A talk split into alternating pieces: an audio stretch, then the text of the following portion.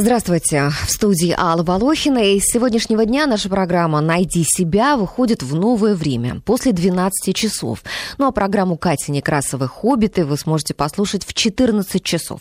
У нас все будет как в жизни. Сначала поработать, а потом отдохнуть. То есть сначала программа о профессиях, ну а потом уже об увлечениях, об отдыхе, о хобби. Итак, поговорим мы сегодня об очень интересной, такой интригующей, перспективной и очень востребованной профессии – генетик. Покопаемся в прошлом человечества, спрогнозируем его будущее, разберемся с настоящим, ну, конечно, в скромных пределах вот часового хронометража нашей программы. И в гостях сегодня у нас очень знающий человек, но прежде чем я представлю нашего гостя и прежде чем мы начнем беседовать, я хочу напомнить, что телефон нашей студии 232 15 59, код Москвы 495. Можете звонить в течение программы, присылать вопросы на номер а, смс 5533, первым словом пишите «Вести», и оставлять комментарии на наших страничках в соцсетях. Кстати, на Фейсбуке есть отдельная страничка программы «Найди себя. Интересные профессии». Там вы можете не только задавать вопросы по сегодняшней программе, но и предлагать, о каких профессиях вы бы хотели еще послушать, о каких профессиях нам рассказать, каких экспертов позвать в студию. Может быть, вы кого-то слушали и знаете, что кто-то очень интересно может о своем деле рассказать. Итак, ну а теперь к сегодняшней теме. Поговорим о генетике. Мы сегодня с заместителем директора по науке Института биологии и развития имени Кольцова Российской академии наук, генетиком Алексеем Куликовым. Здравствуйте, Алексей. Добрый день. Спасибо большое, что пришли к нам сегодня. А, ну, у меня к вам очень много вопросов, и, может быть, появится вопрос еще и у наших слушателей, они к нам подключатся. Ну, начать я предлагаю с небольшого сюжета о профессии генетика, и после этого мы начнем обсуждение. Давайте. И мы ждем сюжет в эфире. Найди себя.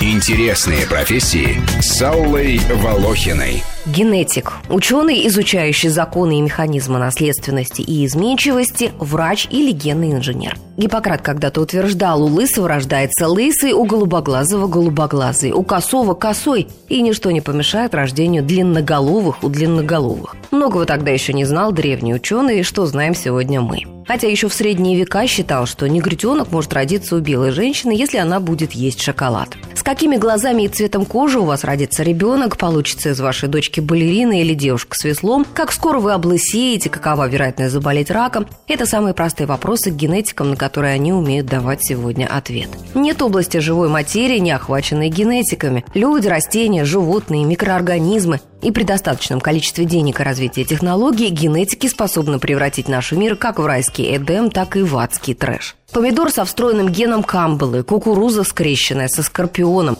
свинья, которая скорее шпинат, пшеница, что умеет светиться, когда ей чего-то не хватает, потому что в нее вмонтировали ген светлячка, наконец, рис с геном человеческой печени. Это рай или ад. Гипоаллергенные домашние животные красиво светятся в темноте и могут использоваться вместо ночного светильника. Да что там котики и собачки, среди нас уже живут генно-модифицированные люди. Сообщения о рождении таких детей появились в научных журналах не несколько лет назад. Говорят, что этой весной первые из них закончат школу. Американскую. Кто-то должен был их создать. Но я никак не могла понять, где они могли взять образцы наших ДНК. О чем ты вообще говоришь? О двойниках.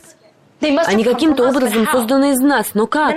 Взрослым людям тоже подсаживают гены, в частности те, которые должны предотвратить сердечно-сосудистые заболевания и глаукому. Ген внедряется через вирус. Человеку делают прививку. Утверждается, что таких людей уже тысячи в разных странах. Долгосрочные последствия при этом малопредсказуемы. Генетики мечтают о людях-амфибиях, которые смогут жить на дне океана, и людях-птицах, которым не нужен общественный транспорт и личные авто, о суперастронавтах, которые будут не подвержены никакой реакции в самом безвоздушном из пространств. Ученые расшифровали геном человека. Они могут отобрать яйцеклетки и сперматозоиды с неповрежденными генами и получить здоровый зародыш. Можно вырастить прирожденного воина или ученого, музыканта или поэта. Для этого нужно встроить или повредить уже имеющийся определенный ген. И в ближайшие годы, по прогнозам, станет очень актуальной профессия IT-генетика, специалиста, занимающегося программированием генома под заданные параметры. Удивительно, что при таком прогрессе нам все еще не чуждо ничто человеческое, а даже то, что беспокоило людей еще во времена Гиппократа. Любит, не любит, будет ли счастлив твой ребенок, долго ли проживут родители, хватит ли денег до получки.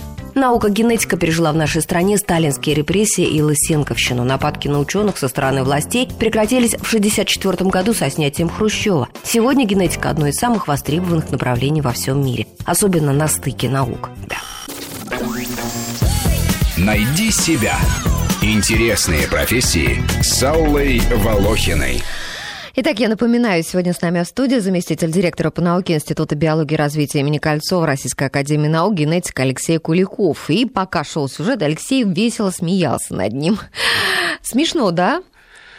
Ну, что я могу кратенько так прокомментировать? Так. Во-первых, э, вот эти страшилки сейчас, угу. которые распространяются достаточно активно и, по всей видимости, Э, выгодны для кого-то, но на самом деле к науке не имеют э, и к потребительской ценности продуктов, скажем так, не имеют прямого отношения. Ну, а каких вы имеете Это в виду? все эти помидоры mm. с э, разными Геном там, Камбалы, да, да, камбалы и Или так далее, и так далее.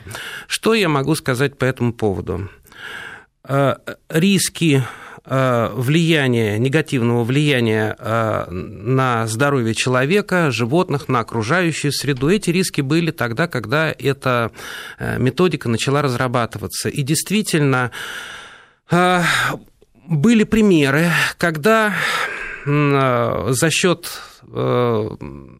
переопыления сельскохозяйственными культурами, рапсом, например, своих дикорастущих предков, рапс был устойчив к э, воздействию некоторых э, ядохимикатов, э, гербицидов, и за счет этого переопыления получались суперсорняки, которые были не подвержены действию гербицидов. А, за счет того, что э, устойчивость обеспечивалась какими-то достаточно вредными белками, токсинами, э, сорта, которые обладали этой устойчивостью, нельзя было употреблять в пищу. Но такие сорта использовались для технических нужд. Вообще э, Прогресс был, конечно, стремительный, но сейчас уже у нас э, больше 20, наверное, лет 25 вот этого прогресса и использования То есть вот это вот э, генно-инженерных генов, технологий. Да, Оно стало безопасным, очень тщательно проверяется на возможное воздействие на человека. Нет, подождите, а, подождите, а скажите, ну ведь э, не прошло же еще достаточного времени, чтобы делать какие-то э, выводы? Да, конечно, но только я хочу сказать, что давайте давайте подумаем о том, чем отличаются вот эти генмодифицированные сорта от тех, которые получаются из селекции. Дело в том, что когда мы за счет вот той селекции, которой занимались сотни лет, сотни лет традиционной селекции, скрещивали между собой разные породы, разные сорта растений, Э, скрещивали предковые какие-то дикорастущие формы и селекционные формы для того, чтобы получилось какое-то разнообразие по признаку, и потом можно было провести отбор, увеличить размер плода, изменить его цвет.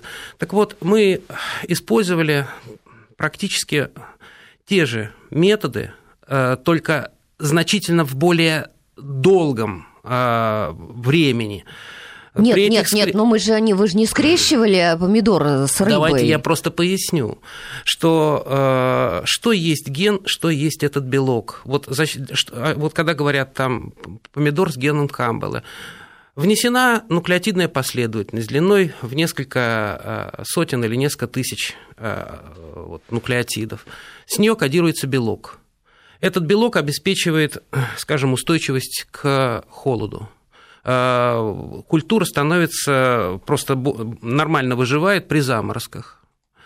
Э, этот ген работает где-то вот в стебле, э, в, вот на тот момент, когда вот только рассаду посадили, стебельки, листья, вот при похолодании вырабатывается белок и не дает этому растению погибнуть. Работает он только там, а потом, когда лето, солнце, вот э, растение цветет, завязывается плод и накачивается всеми теми же веществами, которыми, собственно, в норме и э, накачивается сам по себе обычный сорт, Но ну, родительский опять же, сорт. Опять же, ведь нет э, наблюдения в течение долгого срока времени, правильно?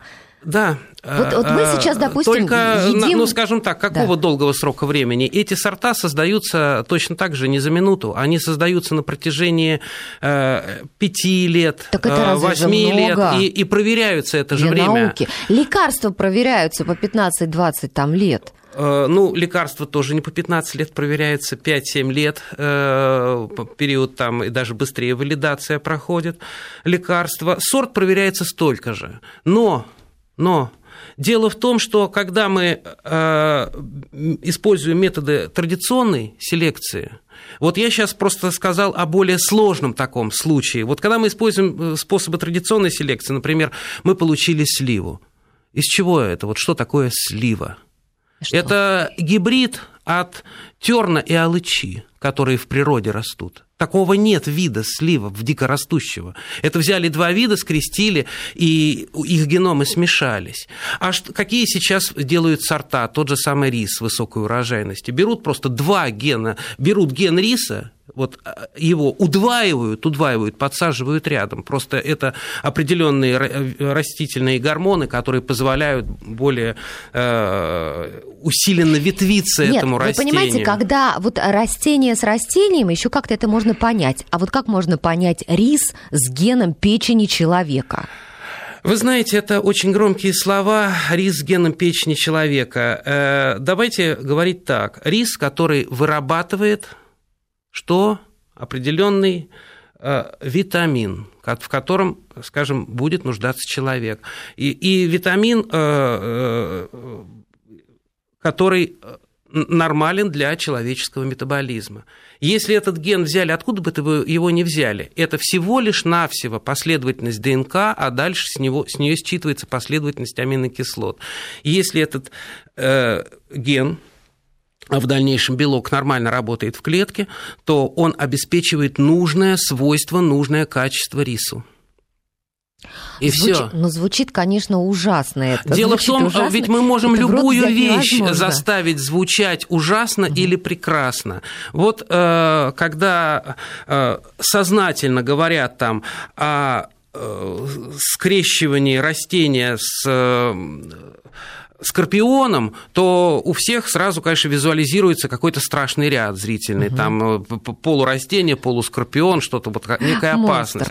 На самом деле а, речь идет о токсинах, и причем, если я э, вот сейчас честно скажу, я не слышал, чтобы в пищевые сорта добавляли какие-то вот подобные токсины, э, и во всяком случае среди тех сортов, которые во всем мире употребляются, по-моему, таких э, сортов в пищевых сортах нету. Вот, но э, действительно используются белки, которые являются токсичными для насекомых вредителей и вырабатываются на листьях растения. А теперь давайте посмотрим следующее. Вот э, мы сделал- сделали такой генмодифицированный сорт, допустим, генетики сделали этот сорт, и его активно используют, за счет этого не поливают э, всякой химией, там, э, инсектицидами эти поля. Причем все очень строго делается. Делается так, что кон- под- строго контролируется, э, растение само знает, э, вот так э, устроена эта конструкция внедренная, что этот ген работает, и белок появляется только в листьях, которые должны есть вредители. Они их пробуют, им это не нравится, они уходят, не едят. Вот. А а теперь, скажем, есть обычный родительский сорт, который эти вредители едят. И если ничего не делать, то урожая у нас не будет. Поэтому что делается? Это поле опрыскивается регулярно ядохимикатами, Ну да, которые попадают в эти растения и накапливаются в них. И с очень большой вероятностью, получая урожай, мы получаем и большую долю этих ядов, Ну, то есть вы сами... хотите сказать, что это- либо мы едим отравленные ядом растения, и, и- и либо мы едим генно-модифицированные. геномодифицированные, причем не отравленные. Не отравленные. Там есть свои сложности. И это очень большие сложности и на стадии создания, потому что надо четко проконтролировать, чтобы ген работал только там, где нужно. Есть возможности э, и удалять этот ген э, из э, тех органов, там, допустим, плод, яблоко, банан или помидор, или рис, это будет рисина, что этот ген будет просто вырезаться в этом месте и вообще исчезать. Но это просто как бы и ни к чему, если он сидит в ДНК, молчит, то ну и, и пусть себе сидит. Мы с вами едим ежедневно хлебушек, да, там, колбаску, курочку, огурцы, э, все вот, это все это и белки, и углеводы, и ДНК. Я думала, вы хотите сказать, это все генно модифицировано. Вы знаете, не так страшно, но то, что э, закупается э, мирового сельскохозяйственного рынка э, растительная продукция в значительной степени генмодифицированная. Конечно, у нас есть сорта, разрешенные к ввозу и употреблению. Это все проверено в медицине, это все показано, что их использование э, не несет э, рисков, не несет угрозы. Но с вами очень многие ученые ведь спорят в этом вопросе. Дело в том, что я не являюсь ни категорическим сторонником сам, ни категорическим противником, как сказал один из моих очень хороших знакомых. Э, я э, центрист. Я трезво достаточно оцениваю те риски, которые есть, и э, те методики, которые создаются и используются для контроля и устранения этих рисков, и те действия, в том числе и служб, которые должны быть предприняты для того, чтобы обеспечить и на стадии утверждения как сорта, так и продукта из него, и на стадии дальше контроля и распространения, и контроля, не меняется ли э, свойства вот этого продукта и вот этого сорта. А кто знает, как дальше будет все, когда э, сегодня мы с вами это едим, э, завтра мы передаем своему потомству, э, что мы там передаем? Дело в том, что чтобы мы ему не передавали, мы передаем ему свои гены в составе половых продуктов.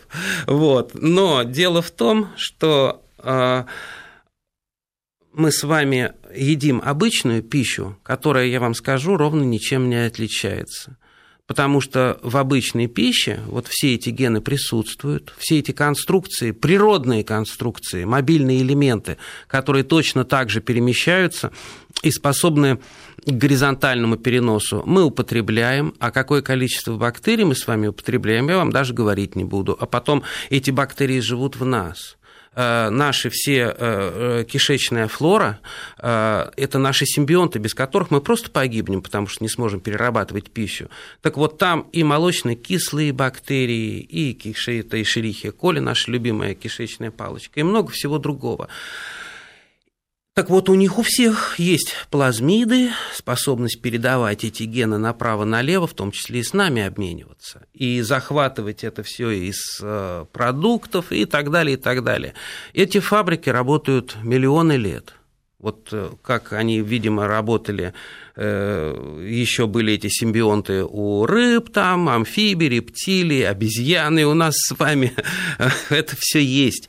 И мы к этому не просто привычны. Мы с этим живем и будем с этим жить. Поэтому ничего сверхъестественного не делается. Вопрос только в том, чтобы действительно не увлечься э, погоней за э, деньгами, за доходами и не сделать какую-нибудь гадость. А, а вот какую? по поводу например, гадость, вот например, я вам скажу, mm. что реальный риск использования тех же самых генмодифицированных растений, реальный, который я вот вижу, и он есть. Есть сорта, устойчивые к именно гербицидам. Там есть такой очень популярный Roundup Ready. Монсанто делает этот ядохимикат, и, соответственно, она же делает и сорта растений, устойчивых к нему. В его основе есть такое вещество глифосат это такая химическая штука, которая проникает в листочек растения, связывается там с пластидой. Помните, что это такое? Нет. То, что вырабатывает под действием света э, энергию и э, превращает углекислый газ с водичкой в крахмал. Ну вот где начинается реакция фотосинтеза у растения. Так вот, один из центральных белков этой фото, э, этой реакции фотосинтеза, он блокируется вот этим веществом и не может работать, и растение тут же погибает. Э, ну, а вот. а можно коротко сказать, это в чем нам э, опасность а, от а, этого? А смысл, да, а, коротко смысл в том, что э, этот глифосат э, по крайней мере, независимые исследования показывали, что он э, может э, обладать токсичным действием, обладает токсичным действием, если его концентрация выше э, какой-то, вот есть ПДК, нормы ПДК, предельно допустимой концентрации. Ну, то есть так можно вот, засеять за газон какой-то травой, да, и она будет токсична. А, а, ну, трава-то то, что будет токсично, почти любая трава может быть токсична, если мы эту траву будем жевать, а для нас вот этот вред. Uh-huh. Вот глифосат, он жирорастворимый. Есть соя, и есть соевое масло. Есть подсолнечник и подсолнечное масло. И есть сорта, которые устойчивы к этому глифосату. Так вот, обрабатывая такие посадки вот этими э, ядохимикатами, надо быть очень осторожным и ни в коем случае не выходить за нормы технологической обработки. Как только в погоне за прибылью, погоне за тем, чтобы не использовать никакого ручного труда, лишний раз там самолетом пролететь, да, пропрыскать, а это вещество начинает накапливаться. Угу. И вот получим масло, а в составе этого масла э, будет вот этого вещества в десятки раз выше предельно допустимых концентраций. И вот здесь э, начнутся всевозможные какие-то токсические эффекты на внутренние органы, заболевания, а потом будут говорить, вот э, это виноваты, значит, те, кто сделал этот сорт. Виноваты в первую очередь те, кто не соблюдает технологии обработки, этот риск надо знать. И виноваты те, кто допустил, кто не проверяет скажем, на содержание этого вещества, продукт, полученный из этого, из этого там, из сои, из подсолнечника, и пускает его в продажу. То есть, например, у нас в России сейчас, ну, я не помню, несколько лет назад это было там 6 или 7 или 8 э, ядохимикатов э, только вот проверка на предельно допустимой концентрации. А вот в мире это делается на 600, на 700. Угу. То есть, э, То есть мы не досматриваем. Мы не досматриваем в разы. Везде, не в разы, в десятки раз, угу. если не в сотни. Угу. Вот. Вот почему так, не знаю. Но при этом э, на тот же самый глифосат, насколько я знаю, у нас проверка вообще не ведется. То есть, если э, партия сельскохозяйственной продукции не прошла где-то э, по причине превышения норм, ее спокойно можно нам продать по хорошей цене, по обычной, там, так сказать, вот хорошая продукция, и у нас она будет использована. Понятно. Какие-то как-то все печально у нас нарисовалось. Вроде вы нас тут немножко с геномодифицированными а, а, Успокоил. овощами успокоили. Ну, это тоже такой вопрос, знаете, потому что если почитать ваших оппонентов, то там тоже все очень убедительно. Поэтому совершенно вот э, одних почитаешь здесь, вроде все так говорят, других почитаешь, вроде и здесь тоже есть какая-то истина. Поэтому вот э, непонятно все-таки действительно, вот э, никак невозможно определить. Дело в том, что наши оппоненты, которых я даже лично знаю, вот, пользуются тем, что люди не очень грамотные, скажем прямо, в этом вопросе, и сами они э, тоже не очень грамотные. Говоря о возможности переноса каких-то генов, когда мы сейчас знаем, что современные конструкции делаются так, вставляются, что у них нет такой возможности переноса вообще, просто отсутствует возможность переноса. А Говоря, что такое переноса? Куда переноса? Ну, когда, э, вот я говорил почему-то о, пластид, о плазмидах mm-hmm. всевозможных и бактериях, это как раз те самые машины, которые обеспечивают пере, горизонтальный перенос гена от одного организма к другому. Не через потомство, а вот э, чтобы из клетки одного организма что-то попало в другую, встроилось и, так сказать, начало там хулиганить, допустим, в геноме. Вот, такие методики использовались, но моментально были найдены и для этих методик некие стабилизирующие их механизмы, а в дальнейшем стали использовать генную пушку, когда встраивание происходит таким образом в геном, что конструкция абсолютно стабильна угу. и никуда перемещаться не может. Ой, до нас дозвонилась Марина Николаевна. Марина Николаевна, здравствуйте. У вас совсем немного времени, буквально минута. Задайте свой вопрос, а ответим мы вам уже после новостей. Спасибо. Угу. Вы знаете, в чем дело? Значит, э, я, во-первых, не согласна с вашим э, гостем о том, что геномодифицированные продукты э, значит, являются безвредными, а значит, оппоненты этого человека безграмотные люди. Вот я биохимик, и я могу сказать, что до тех пор, пока не будет хотя бы 15-20-летних исследований отдаленных последствий воздействия на живые организмы, я подчеркиваю, живые организмы, а не только на человеческий организм, э, значит, э, этих э, геномодифицированных продуктов, их нельзя допускать к использованию. Вот, пожалуйста, пусть ответит на этот вопрос. Хорошо, с- эм, спасибо большое за ваш вопрос. А, Марина, а, вы знаете, сейчас у нас э, будет реклама и новости, и мы вернемся к вам буквально через пару минут и ответим на этот вопрос. 232-1559, наш телефон, звоните. С Аллой Волохиной.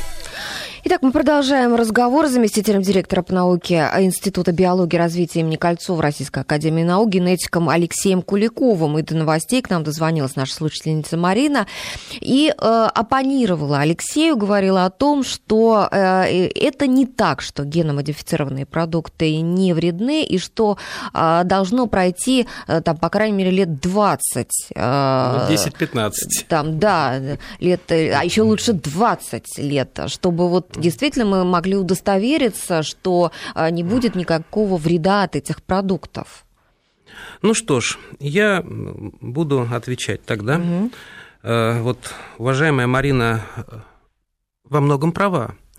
Э, Дело в том, что традиционные тесты на мутагенез и на токсичность, они, конечно, выявляют острые эффекты. Они пров- проводятся, обязательно проводятся, и проводятся на протяжении нескольких поколений там на экспериментальных животных, на клеточных культурах, все это проводится.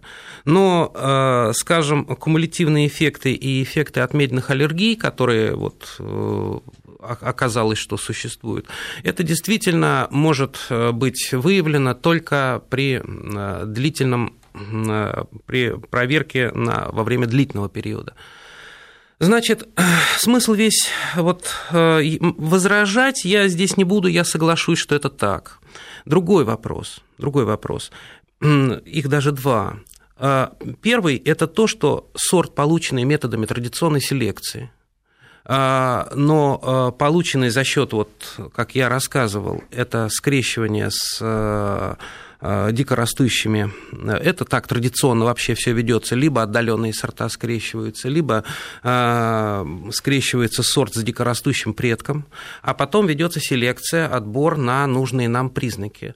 И при этом а, ведь э, генные э, у такого гибрида появляется дисбаланс определенный. А, Во-первых, и перемещаются мобильные элементы, геномная нестабильность, поэтому по-другому начинают работать гены. При этом и э, всевозможные биоактивные вещества, которые вырабатываются этими растениями, их состав количественный и качественный может измениться. И для того, чтобы вот в этом новом сорте определить, а, что он, как он может влиять на человеческий организм, необходимо точно так же десятилетия. Э, И вопрос в том, что э, ведь вопрос о геномодифицированных сортах, первая основная а, опасность, так сказать, которая постулировалась и постулируется, это то, что некие гены могут пере- перепрыгнуть из, так сказать, клеток этого а, сорта, когда мы будем употреблять эти растения там, или еще что-то в пищу, могут начать прыгать по нашему геному. Как я объяснил, э, сейчас практически полностью устранена, э, вот этот риск устранен. Практически вы сказали, значит, не совсем. Дело в том, что э, есть еще старые сорта, э, которые постепенно изымаются так сказать, из обращения заменяются новыми, которые были получены при помощи э, старых технологий. А что такое старые Вот. сорта, если А во- это все не так а давно? во-вторых, э, э, а? И это же все не так давно начали делать. Ну, все ведь очень быстро меняется. Были э, первые сорта зарегистрированы где-то в 90-е годы, а сейчас прошло уже 20 лет. Вот, поэтому первые сорта были получены с помощью э, более примитивных Ну, технологий. получается, что все-таки А. опыт это на нас проводили. А мы всю жизнь, мы человечество, мы всю жизнь на себе проводим опыты. Мы когда-то придумали лампочку, да, Да, ну минуточку. Те, кто делают эту продукцию, они, может быть, сами-то ее не потребляют. Вы знаете, э, насколько э, я знаю, употребляют ее э, все, и в том числе наши биотехнологи, которые, правда, у нас э, нет производства собственной генмодифицированной продукции э, в нашем государстве. А мы закупаем разве что вот это сельскохозяйственное сырье. Но ведь это совершенно другой вопрос. Сейчас вопрос идет о том, э, не кто что употребляет. Если у какому-нибудь миллионеру придет в голову придурь питаться только там черной икрой, да, и там мясом горных козлов каких-нибудь, ну, зачем он может себе них это... беспокоиться А, о миллионерах-то? Нет, но это я говорю к тому, что э, есть э, прямой вопрос о рисках и об опасности, и о том, э, можно ли этого избежать и можно ли это проверять. Дело в том, что если с такой тщательностью проверять лекарства, риск использования которых остается. Вы же понимаете, что используя лекарства, предусмотреть все фармакологические возможности эффектов взаимодействия этого лекарства с другими лекарствами, какие-то генетические особенности человека по усвоению там, А я вам буду возражать, когда лекарства не до конца исследованы, идут еще испытания, так людей предупреждают, что вы участвуете в эксперименте. Нет, я говорю о другом. О том, что А когда лекарства принимают, принимают, все равно в дальнейшем обнаруживаются побочные эффекты. Ну да, они прописаны А, у нас а, э, в вот по мере к того, как они обнаруживаются, они прописываются. И эти побочные эффекты есть, потому что всего предусмотреть нельзя. И если мы будем пытаться на протяжении 15-20 лет и более э, контролировать то, что мы э, делаем, и не допускать это, то я думаю, что тогда производство вот этих новых, э, до всего, оно остановится. У нас у всех с вами телефоны. А от них вреда больше, я вам скажу, чем от всех этих Ну, генмодифицированных. кто знает, больше или нет. Это, Это нам на слово физически, физически энергия, которая постоянно исходит от них и воздействует на наше тело, эта энергия точно так же может приводить к мутагенезу и к э, нарушениям. Потому что это все те колебания э, на вот радиочастоты, электромагнитные колебания, к которым чувствительна та же самая ДНК. То есть мы хотим сказать, что а, ГМО-продукция, она примерно так же вредна, как мобильный телефон. Нет, я хочу сказать, что э, если мы намерены двигаться вперед, а что значит двигаться вперед? У нас сейчас в городах с вами, в развитых государствах, в цивилизованных, живет 80-90% населения. Если мы хотим обойтись без ГМО, в общем-то, можно. Давайте 90% населения переселяемся в село, берем лошадку там, да, трактор, допустим, и пошли Я пахать поняла, и да, все. я поняла ваш А аргумент. если не так, то нам нужны технологии, нам надо прокормить огромное количество Понятно. людей. Не хотите с, э, с киркой, значит, вот ешьте, что в магазине А, вам э, дали. Используйте технологии, не то, что, что дают, потому что, конечно, кто сдает продукт вторичный, тот питается отлично, к этому нельзя приходить. Этого надо избегать любыми способами. И ведь недаром говорят, что вот это то, что сделали биотехнологи, то, что сделали генные инженеры, это только первый шаг. Вот для того, чтобы э, получить устойчивость, скажем, к морозу или к условиям солончака, чтобы в засоленных песках выращивать какие-то продукты, путем естественной селекции это тоже можно было добиться. Ну, примерно там тысячу-две тысячи лет ведя селекцию. А э, генмодифицированный можно сделать за несколько лет. Но сделав это за несколько лет, э, и даже потом проверив, тщательно проверив на э, вред, на риски вот это растение, его надо подвергать в течение э, пяти или десяти лет стандартной селекции для того, чтобы обеспечить его достойные вкусовые качества скрещивая с теми или иными сортами, обеспечивая его э, оптимальное, так сказать, э, свойство этого нового сорта вот для данного региона. Э, Здесь это ничего не исключает и и совмещение традиционных и вот этих инновационных методов. Ну хорошо, мне бы не хотелось, чтобы мы всю программу да, посвящали поговорим овощам, о медицине. ГМО, да. Но а, сейчас мы ответим с вами на звонок нашего слушателя, потом придется нам прерваться на новости, и останется у нас прям, ну, совсем немного времени, а поговорить хотелось еще о многом. Сергей, говорите, пожалуйста. Алло, здравствуйте, меня зовут Сергей, я доктор. Угу. А, очень рад услышать настоящего ученого в эфире. Угу. Понимаю, Спасибо. как ему трудно, сочувствую. И такое ощущение, что вообще это я говорю, а не вы. У меня вот такой вопрос. Значит, цитаделью современной генетики является, насколько мне известно, сейчас западный мир, в первую очередь Соединенных Штатов Америки. Особенно касается генетики прикладной, а не теоретической. Э, насколько мне известно, в отличие от, например, ядерной физики или каких-то э, опасных потенциально разделов химии, генетика, особенно прикладная, находится сейчас на откупе участников, участных в корпорации. Я наслышан о том, что в Америке сотни и тысячи фирм занимаются генетическими модификациями, генетическими исследованиями, которые направлены не на теоретическую базу, а на получение продукта. Учитывая то, что любой частник думает в первую очередь о получении прибыли, нет ли опасности в этом э, смысле, в смысле получения генетического продукта? И второе, в России прикладная генетика только начинается, но очевидно ее ждет тот же путь, что и на Западе. Генетика прикладная будет уделом частных корпораций. Нет ли этой опасности? Не гипертрофирована ли она? И проводятся какие-то профилактические меры по этому поводу? Спасибо. Спасибо, Сергей, за звонок. Ну, да, спасибо за два вопрос. слова, а? и мы угу. прервемся. Угу. Ну, я, видимо, да, подроб, подробнее буду отвечать после перерыва, а скажу, что в России пока такой опасности нет, потому что наша практическая деятельность генетиков здесь вообще пока не востребована. Вот. И если эта опасность возникнет, то хорошо бы она возникла, но наш труд был бы востребован. А то, что происходит в мире, я расскажу после перерыва. Тогда. Угу. Дождитесь угу. нас. С Аллой Волохиной. Итак, до новостей у нас был звонок от слушателя, который беспокоился о том, что генетика сейчас находится в руках частных корпораций, особенно генетика за рубежом. У нас еще пока нет такого развития. Вот есть ли опасность этого? Ну вот я возвращаюсь, значит, к этому вопросу.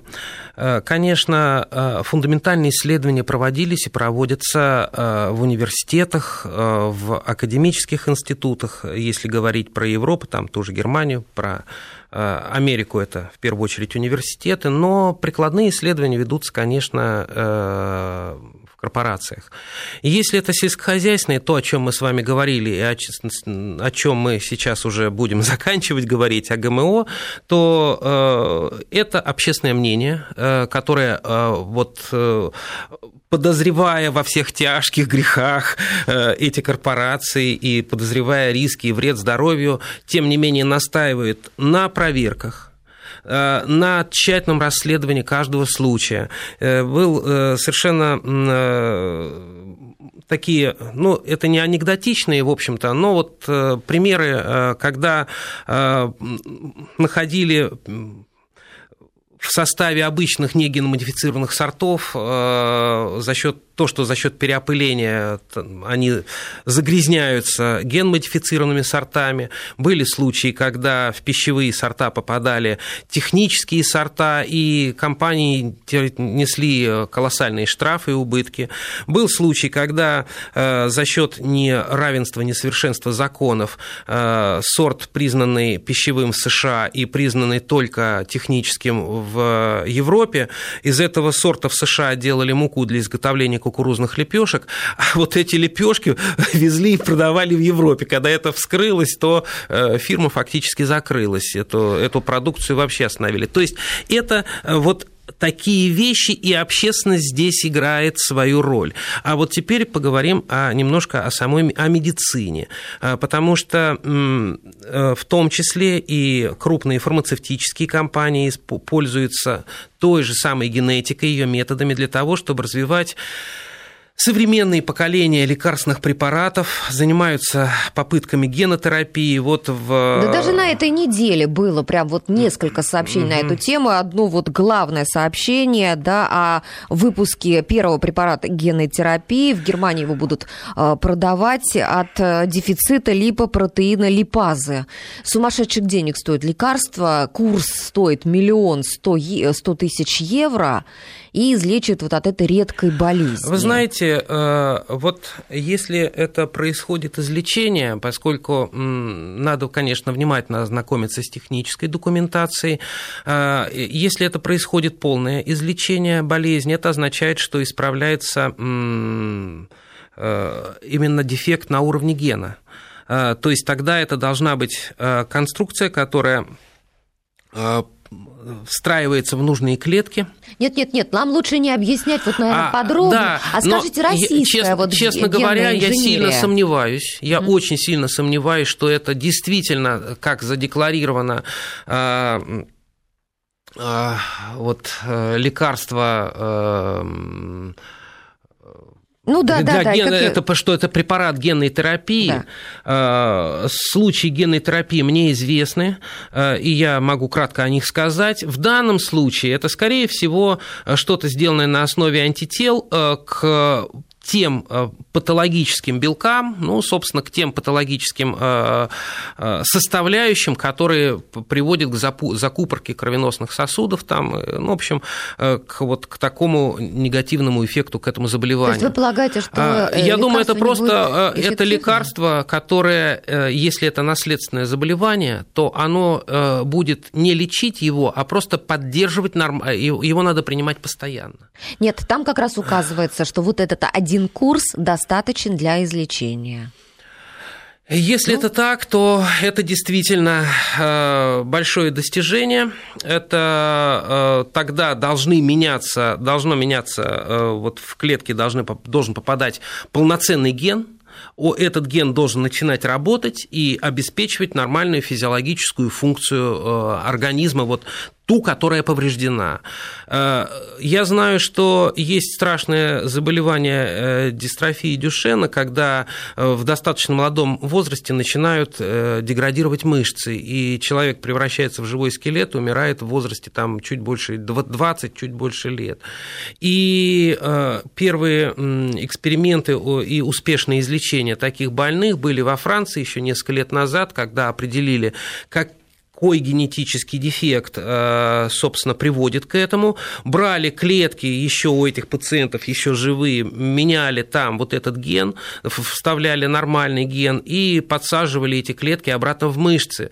Это вот стволовые клетки мышц, э, клетки начинали делиться и замещали в, как, через какое-то время э, при поддержании там и терапии, они замещали вот эти вот мышцы, и человек вставал, человек излечивался. То есть это тоже ну, фантастический результат. А у нас вот в России вот, а, проводится какая-то вот работа именно по излечению вот на уровне По генов? излечению не проводится. Вы представляете, это уровень технологий и это уровень э, терапии самой медицины. У нас э, просто и оборудование такого для именно в медицине, для того, чтобы это делать, это делается вообще совместными усилиями врачей и ученых-биологов и медицинских, и биологов, генетиков и медицинских генетиков. Это целый комплекс. А, но сами по себе работы, подобные по анализу генетических а, дефектов, а,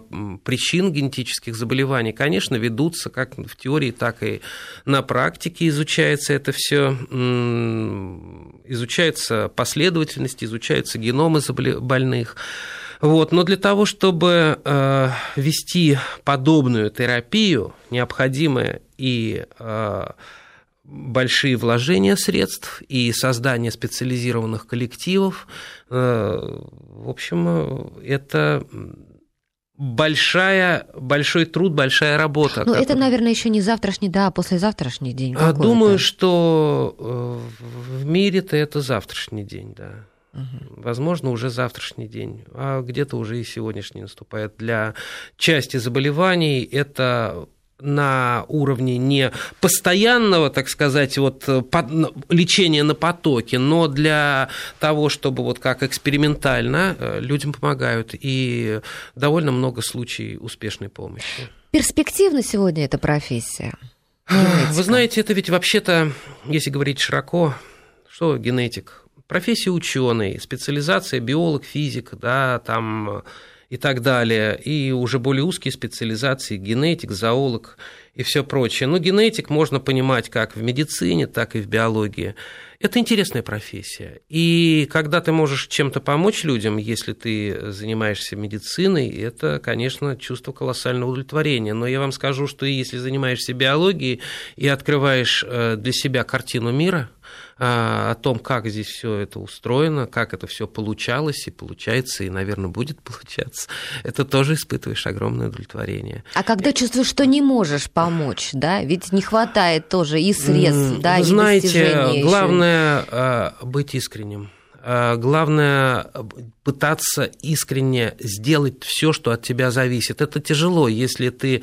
Бывает и нам, вот я биолог, я не врач, э, но бывает, э, мне звонят, и поскольку по роду своей, своих так, работы, по своим интересам я интересуюсь медицинской генетикой, какие-то вещи знаю, э, где могу, я могу, если могу проконсультировать или, ну, просто подсказать, куда обратиться, я подсказываю. Вот. И, конечно, очень тяжело, если э, не можешь э, помочь звонящему человеку и знаешь, что просто какие-то вещи, они просто пока неизвестны, и э, ну, э, э, российская генетика, ведь она долгое время была в загоне, да, и э, всего-то мы развиваемся здесь лет 50. Нет, да? дело в том, что, вот вот скажем, к концу 70-х годов российская генетика уже фактически была на одном уровне с мировой генетикой. Нам не хватало кое-чего. Нам не хватало математики, потому что с разгромом